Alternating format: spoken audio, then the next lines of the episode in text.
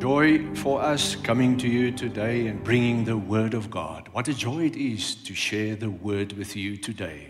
For the Word is true and the Lord is faithful. The title of my message today is In Preparation. And I would like to start off with a question, asking you, what do you think? What does this mean? What are we prepared for? What is this process? So, we are truly living in a very unsure time. We are truly living in a time where even God's people are truly getting anxious and worried about a lot of stuff. Typically, in a time like this, people tend to lose focus and get distracted easily. Everyone just yearning for the old normal to return. And I wonder if the old normal would ever return. Maybe it will never happen. We are for sure living in the last times. Now, when we say we live in the last times, it might be months, it might be years, it might be a longer time. We don't know. But we are living in the last times. And realizing this will truly prompt us to prioritize our lives. Because I believe there are many things that we need to prioritize in our lives, especially in a time like this.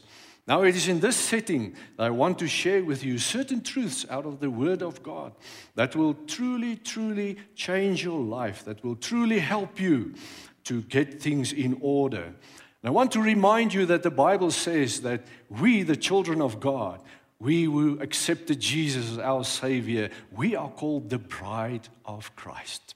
And He is our kingly bridegroom. So we are the bride of Christ. And this is what I want to bring to you today, how we are in preparation to meet our bridegroom king, Jesus the Christ. And He is coming back for us. Paul even calls this a great mystery. You can read in Ephesians 5 and many other scriptures where Paul uses this parallel between the marriage, between man and husband, like the marriage between Jesus and His people.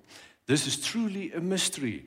In order to fully understand these scriptures, we need to be aware of the time period and the cultural backdrop of the time when the Bible was written.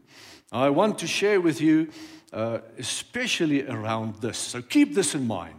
About 65%, more or less, of Jesus' ministry happened in the area of Galilee. So they were truly Galileans.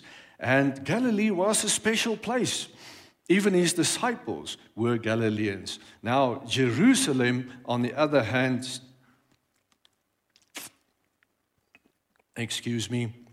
Jerusalem was considered to be the pinnacle of social and religious status at the time. That was the place where the hynobs wanted to be and want to live, and all the rabbis, they wanted to be in Jerusalem. That was the place. It's like the modern-day Pretoria, you know. You want to be here. This is the place to be. And the Galilean region was truly frowned upon. They were looked down upon. It was considered to be a backwater area. Now, the quotation or the question that we often read about in the Word of God is, can anything good come from Nazareth? It's because Nazareth was in the region of Galilee. And we all know that this is where Jesus was coming from.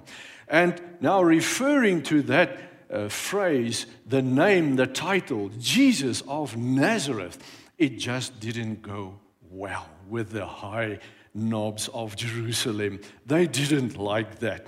Can anything good come from Nazareth, from Galilee? No, really not. It's not from Jerusalem. You can read about this in John 1, verse 46, etc. But in the face of the highly esteemed Jerusalem spiritual elite, this title, Jesus of Nazareth, was stubbornly used all the time, much to their frustration and even to their confusion. They didn't understand this. So Jesus and His disciples were Galileans, living in that unique cultural setting. Now today I want to share to you especially around the preparations that happened before a wedding in the Galilean area. Now, let me assure you of this, that a wedding in Galilee was absolutely the highlight on the social calendar. They didn't have the state theater. They didn't have all the nice shows and stuff that we've got today. No, a wedding was the absolute high point on their social calendar. And when the word wedding was uttered, everybody was excited and getting ready for something special is going to happen. Now, of course, these weddings really happened in history, but I want to bring to you today the deeper meaning behind the preparation and the wedding itself. Today, we're only talking about the preparation because it's a prophetic action that happened at that time. So often I tell people, be aware that not one thing in the Word of God is there without a reason.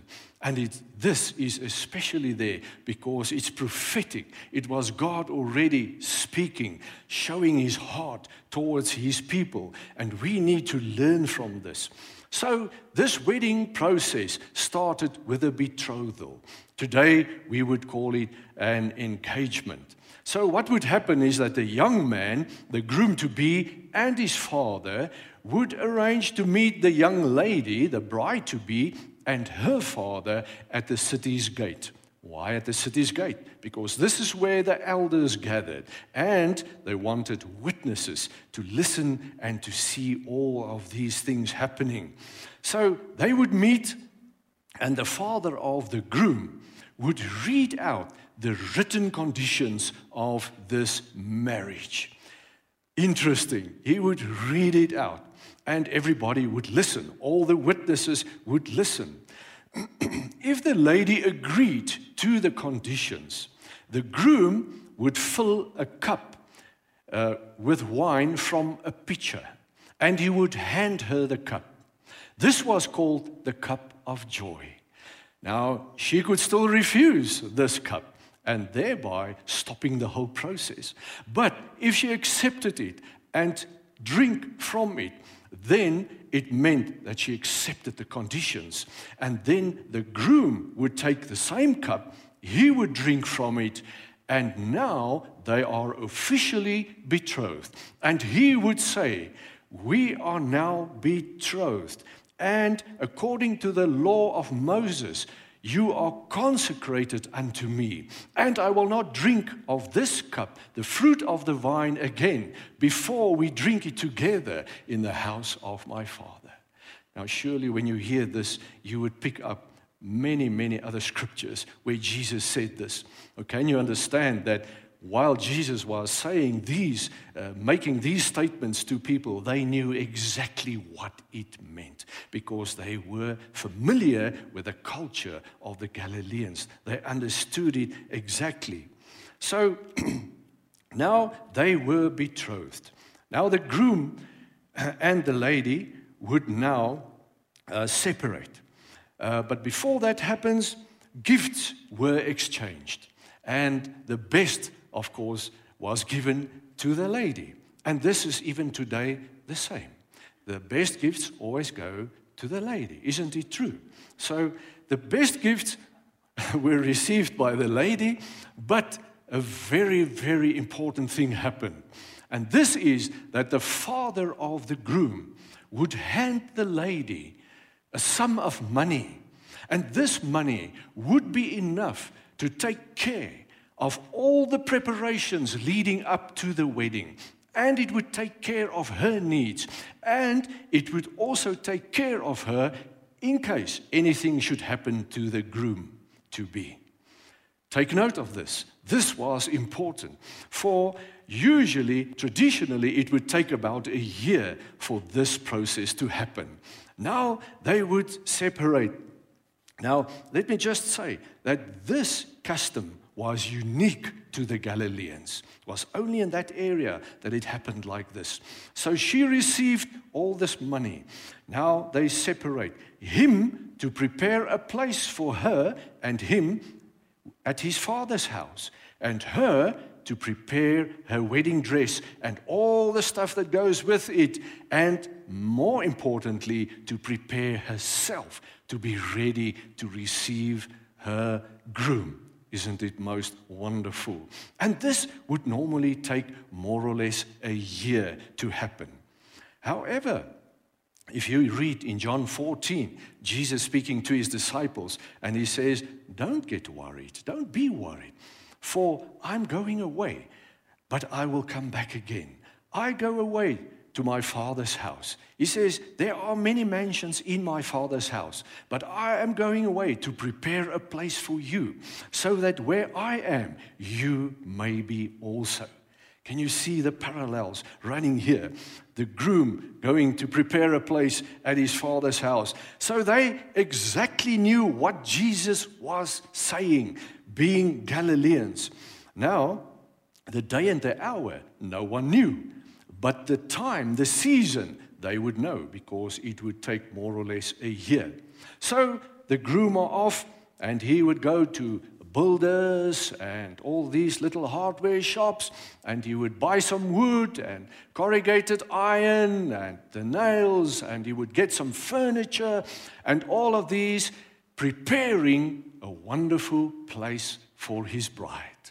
And he would be busy at that for about a year. And then at a certain time, he would call his father and he would say, Father, I'm ready. The place has been prepared. The father would inspect and he would agree with him, and then a strange thing would happen. Now, you can imagine, the groom has prepared this place for a year now. He's excited. He's ready to go and get his bride. But the father says, I will tell you when. So he's got no say in it. Even the bride has got no say in it. Can you imagine that? I can imagine the two most excited people in the little town were the groom and the bride, because they couldn't wait for this day to happen. They were so excited. They couldn't wait to get married and to start with this whole process, but they didn't know when it would happen. Only the father knew when it would happen.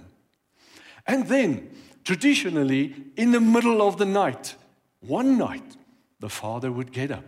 He would wake up his son, and he would tell him, go get your bride.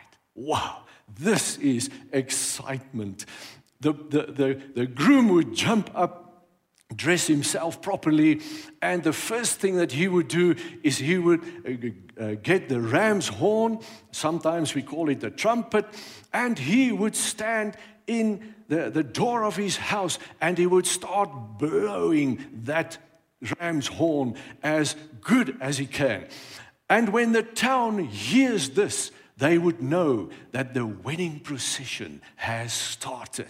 This is the beginning of the wedding. And a few blocks away, the lady and her bridesmaids would also hear the sound of the horn going, the sound of the trumpet, and they would wake up, they would get up, they would get themselves ready, prepare themselves to meet with the groom to be. Isn't it wonderful? Now, this whole procession would now walk through the town, and as they walk, more and more people would join this because they want to be part of this wedding feast. Townsfolk join in. They are so happy because this is really an exciting thing. Take note that once they meet up and once this whole thing happened and they go into the venue, the father's house, where they would have the feast, once the door is closed, no one else would be admitted anymore. Take note of that. Now, how many lessons could be learned from this Galilean wedding and the preparation? So many. I only want to focus on two of them. Firstly, provision. Provision. We are living in challenging times, and we are very aware of so many people in real difficulties, especially with finances. I read to you our scripture of today, Matthew 6, verse 31 to 34, out of the Amplified Bible. It says, therefore, do not worry or be anxious, perpetually uneasy, distracted, saying, what are we going to eat? Or what are we going to drink? Or what are we going to wear? For the Gentiles eagerly seek all these things, but do not worry, for your heavenly Father knows that you need them. But first and most importantly, seek, aim at, strive after His kingdom and His righteousness, His way of doing and being right, the attitude and character of God. And all these things taken together will be given to you. So do not worry about tomorrow, for tomorrow will worry about itself. Each day has enough trouble of its own. Can you see that when Jesus told them this, the people of the time exactly understood what he was saying? They were in preparation. They were getting ready to meet him. He would come back to get his bride, and the Father will look after them during this time. And I want to encourage you today, and I'm not insensitive, because I know there are many, many people hugely affected, especially business people, etc., during this time. I want to bring you these words today. Like Paul says in Corinthians, he says, we bring you spiritual truths with spiritual words to be accepted with spiritual hearts. And I want to encourage you today. If you feel despondent today, if you are anxious today, maybe you are one of these who get anxious and say, what will we eat? What will we drink? Lord, what is going to happen? I want to share these words with you because God is faithful and true. He is faithful and true, and this can change your perspective on this whole thing. Here we find the promise and the condition, because this is exactly what the bride did. She occupied herself with preparing for the upcoming wedding, knowing that all the costs were covered by the father of the groom. She was so assured of adequate provision that she focused on that to be ready. She focused on herself. She focused on pleasing the groom, and she had not one day's worry about the provision. May this mean something to you today. The Galileans understood this in their context. Money was not the issue. It's been taken care of. Can I say to you today, if you truly love him, if you truly allow him to prepare you, and if you keep yourself busy preparing to meet him, the provisions are taken care of. The Father will take care of it. Jesus says, my Father knows that you need this. Don't be anxious. Don't worry. Be of good cheer, for He will take care of it. Amen. The conditions of the marriage are found in the contract, this Bible. Now, in the same way that the father read the conditions to the bride and said, do you accept this? These are our conditions of our marriage, our new covenant with Jesus, our master, our kingly bridegroom. And the Father, by the Holy Spirit, reads this to us. And the day that you accept this, you are betrothed to Him. You accept it and you say, yes, Father. And in these conditions, it is written, I will take care of you. I will take care of you. The Father will take care of you. Don't be anxious. Don't be despondent. Keep yourself busy preparing yourself. It was not expected of the bride to worry about the cares of living, what she will wear, what she will eat. No, she was focused completely getting ready for her groom. Should an unexpected challenge like a drought or COVID hit the area, would the contract be cancelled? Would the father run back and the groom run back to the lady's house and say, sorry, we couldn't foresee this drought was coming. Now, actually, we need some of the money back again because we're in trouble. Is there anything like this? No, it will never happen. We are being taken care of, because your father has not been caught off guard with anything that happened and anything that will still happen. No, never, ever. And he is faithful and true. The moment that he releases a word of provision, you can find rest in him. He has spoken it in this word. These are the conditions. Seek him. He is faithful and true. But my question to you today is, do you seek him first and foremost? Do you seek him first and foremost? I am really worried when I listen to many preachers, and I really don't like criticizing any preacher anytime. But I'm really getting worried because we are constantly reminded of God's promises, which is good and true, but there are conditions to that. And this is the condition. Seek him first. Make him your first and foremost love, and he will take care of you. This is the condition in the Word of God. And my question to you today is, dear viewer, dear listener, do you truly love him? Are you truly in love with your Father? Do you truly love him? Is he the most important in your life? Because this is what he wants from you. Encouragement alone will not prepare you for the battle. And in case you haven't realized it, we are really finding ourselves not even in a battle, but in a full-scale war. The enemy is after you. The enemy wants to discourage you. The enemy wants to trip you up. The enemy wants to get you worried, anxious, fearful, despondent. We are in a war. Now you need to know the whole truth, and you need to apply it to your life, for then you can face it, and you will be more than victorious. This is exactly what the Word of God says. Jesus said in John 16, he said, "But be of good cheer, even though you face trials and tribulations, for I have overcome the world." I have overcome this world. So this bride, seeking him, focus on him. This is what we need to do, and he will provide in a miraculous way. I can testify about that over and over and over again. In Job 22, wow, you have to congratulate me. I've remembered not to say Job 22. I was preaching sometime, and you know English is not my first language, and I was reading out of Job, but I said Job 22. Couldn't understand why the people were really laughing at me, but you know, it's Job 22. Please go and read that.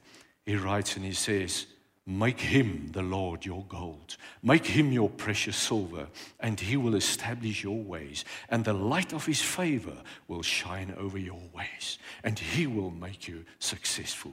You see, we need to get all the truths of the Bible. Psalm 119 verse 160 says, "The sum of your word is truth." The sum of your word. We need to know all the conditions. We need to know the whole truth. So the Lord wants to bless you. Yes, he wants to provide for you, and he can provide for you, but you need to know it all. I want to tell you a little story.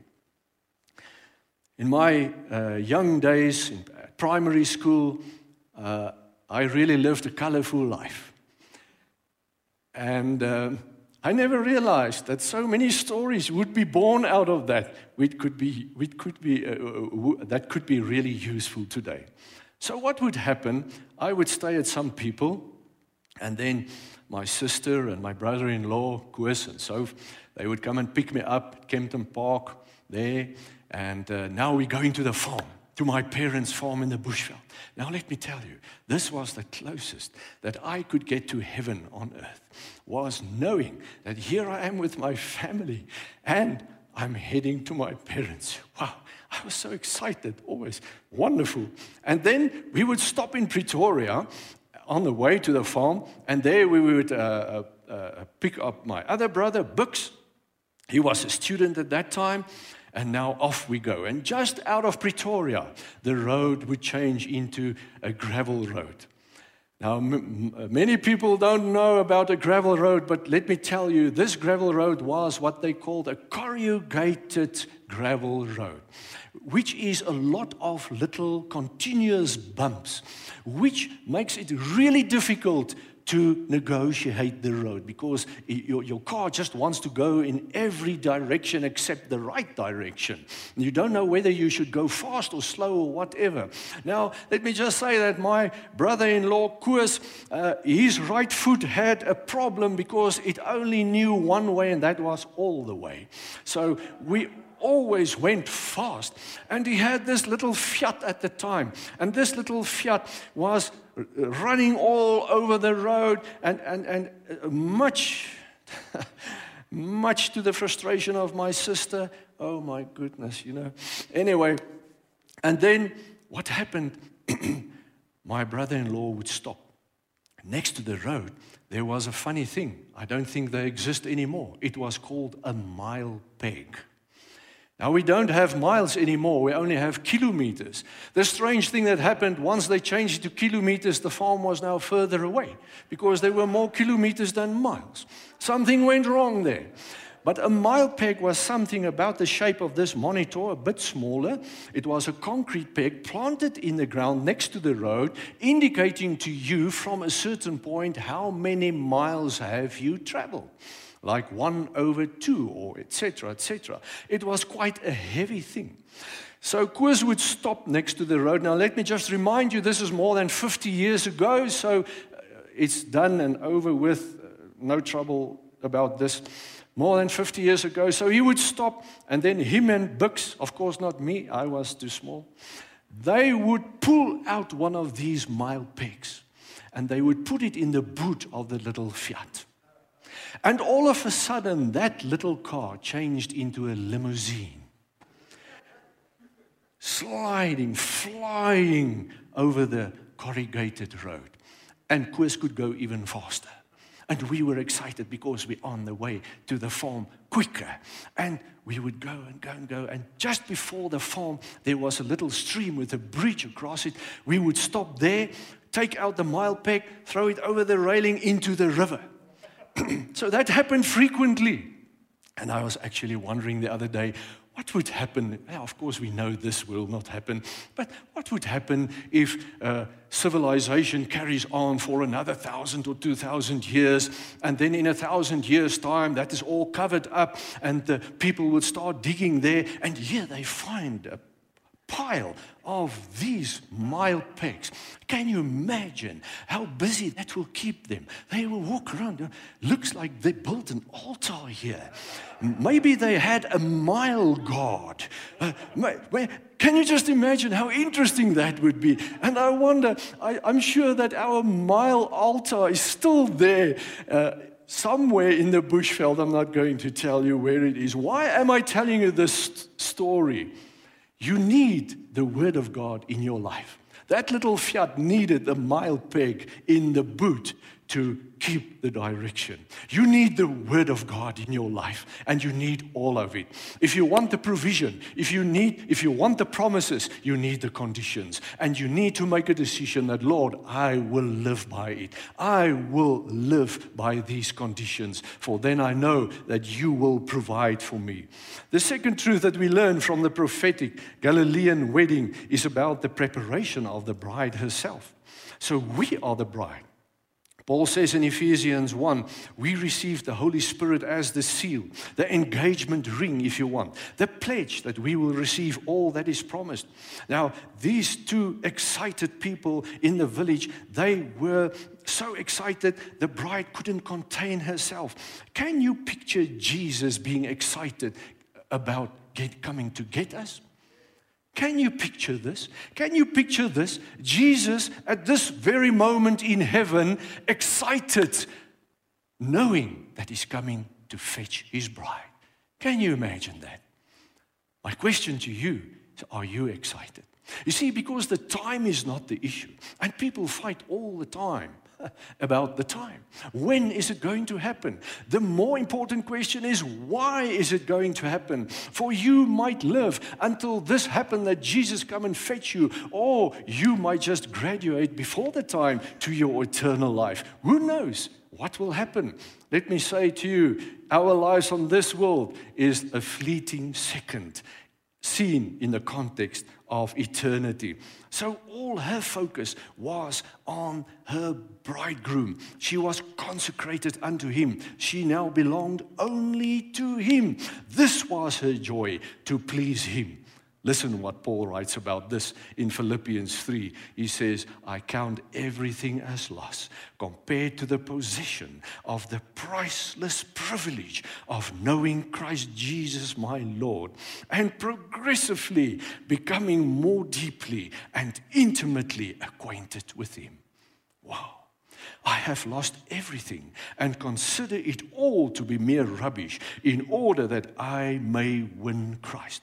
Now, when I read this and other scriptures, I find this is true passion.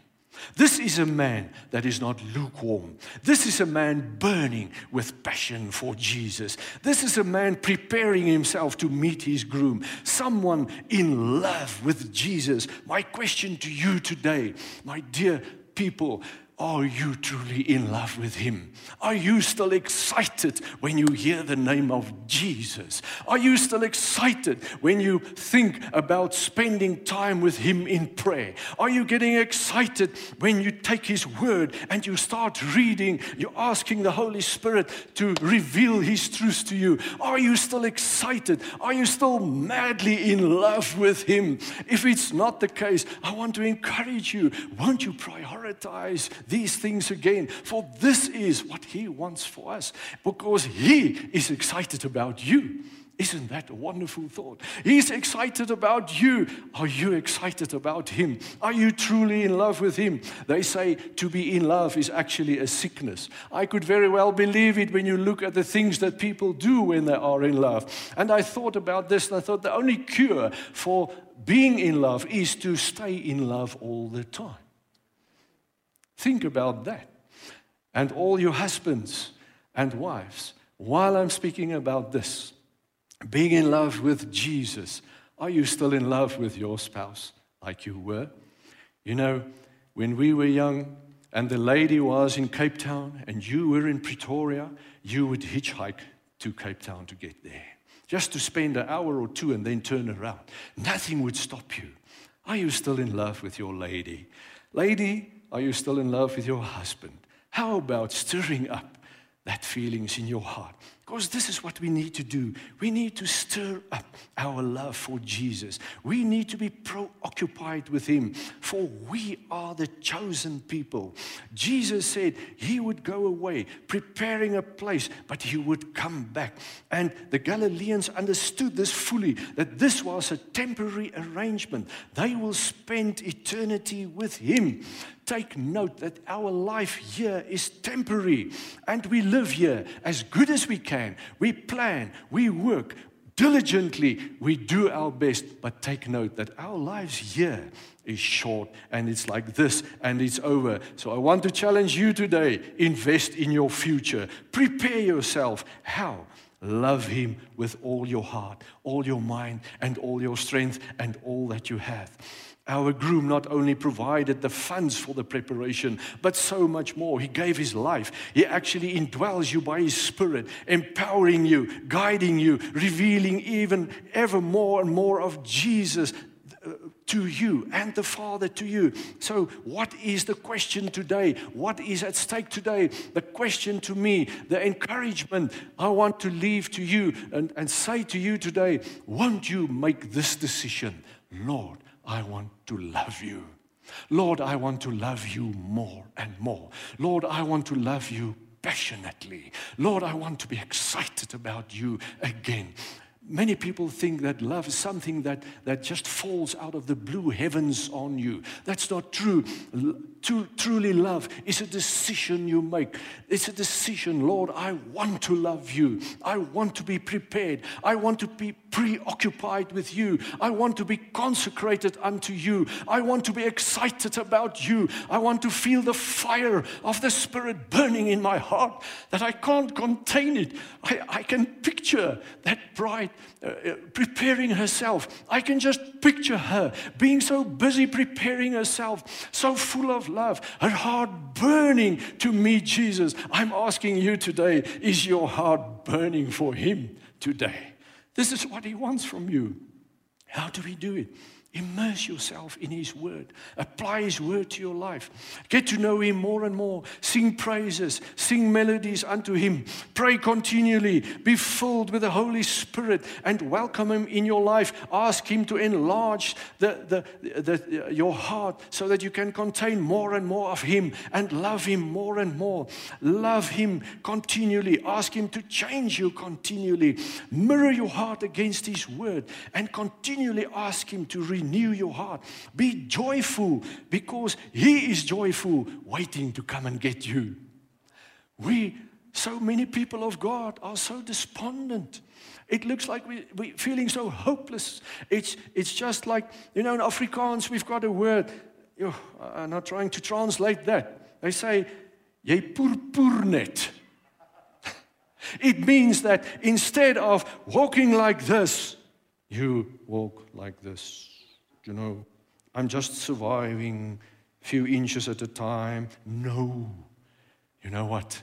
There's a joyful, kingly bridegroom, excited, burning, waiting to come and fetch you.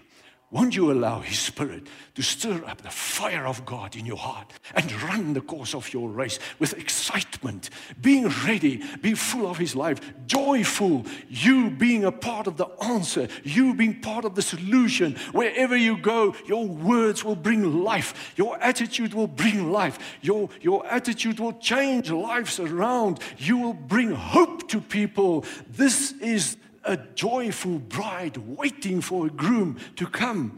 Jesus says in Luke 21, keep awake and watch at all times, praying that you will stand in the presence of the Son of Man. For soon, maybe soon, the trumpet will sound, or you may graduate to eternal life. Paul says, if I live or die, I do it unto Christ Jesus. My biggest concern is that many people will listen to this and might say, yes, well, that was a good sermon, but it won't go and do anymore. I want to challenge you today. You know what? There's a parable of the 10 virgins, and it says they all expected the bridegroom to come, but only 5 of them were ready. The 5 who had enough oil, and we know that is speaking of the Holy Spirit. Are your can full of the Holy Spirit? Is your heart full of the Holy Spirit? Are you full to the brim with the Spirit? Is it flowing over? Are your words filled with the life of the Spirit? Be ready, for your bridegroom, King Jesus the Christ, is coming, and He is excited about you. Are you the joyful, expectant bride getting ready to meet her lover? You know what? Yesterday, we had a pastor's meeting, and one of my colleagues, Pastor Greg, he really bombed me out. And he said, if you knew that this was your last sermon to preach, would you still preach the same? Do you know what? I would still preach the same. For let me say to you this, the most important thing in your life is that you will truly love Him with all your heart, because all the promises find their yes in Jesus. So what have we learned? If you put Him first, He promises to take care of you, no matter what the circumstances, no matter how long or how severe a COVID or a drought or whatever will happen. He is faithful and true. 2 Corinthians 1 verse 18 to 20 says He is faithful and true, and He keeps His word, and He means what He says. He will take care of you. He will strengthen you. His grace is new every day, and you will live, and you will not survive, but you will thrive, because you are a joyful bride preparing yourself to meet your groom. Amen. The second thing that we've learned, He invites you to prepare yourself, and He actually equips you with all you need. He doesn't only provide the money for the cares of the world, but He provides you, He gives you the Holy Spirit, He gives you strength, He encourages you, He gives you His word, He gives you fellow people around you to encourage you, to pray for you, to strengthen you.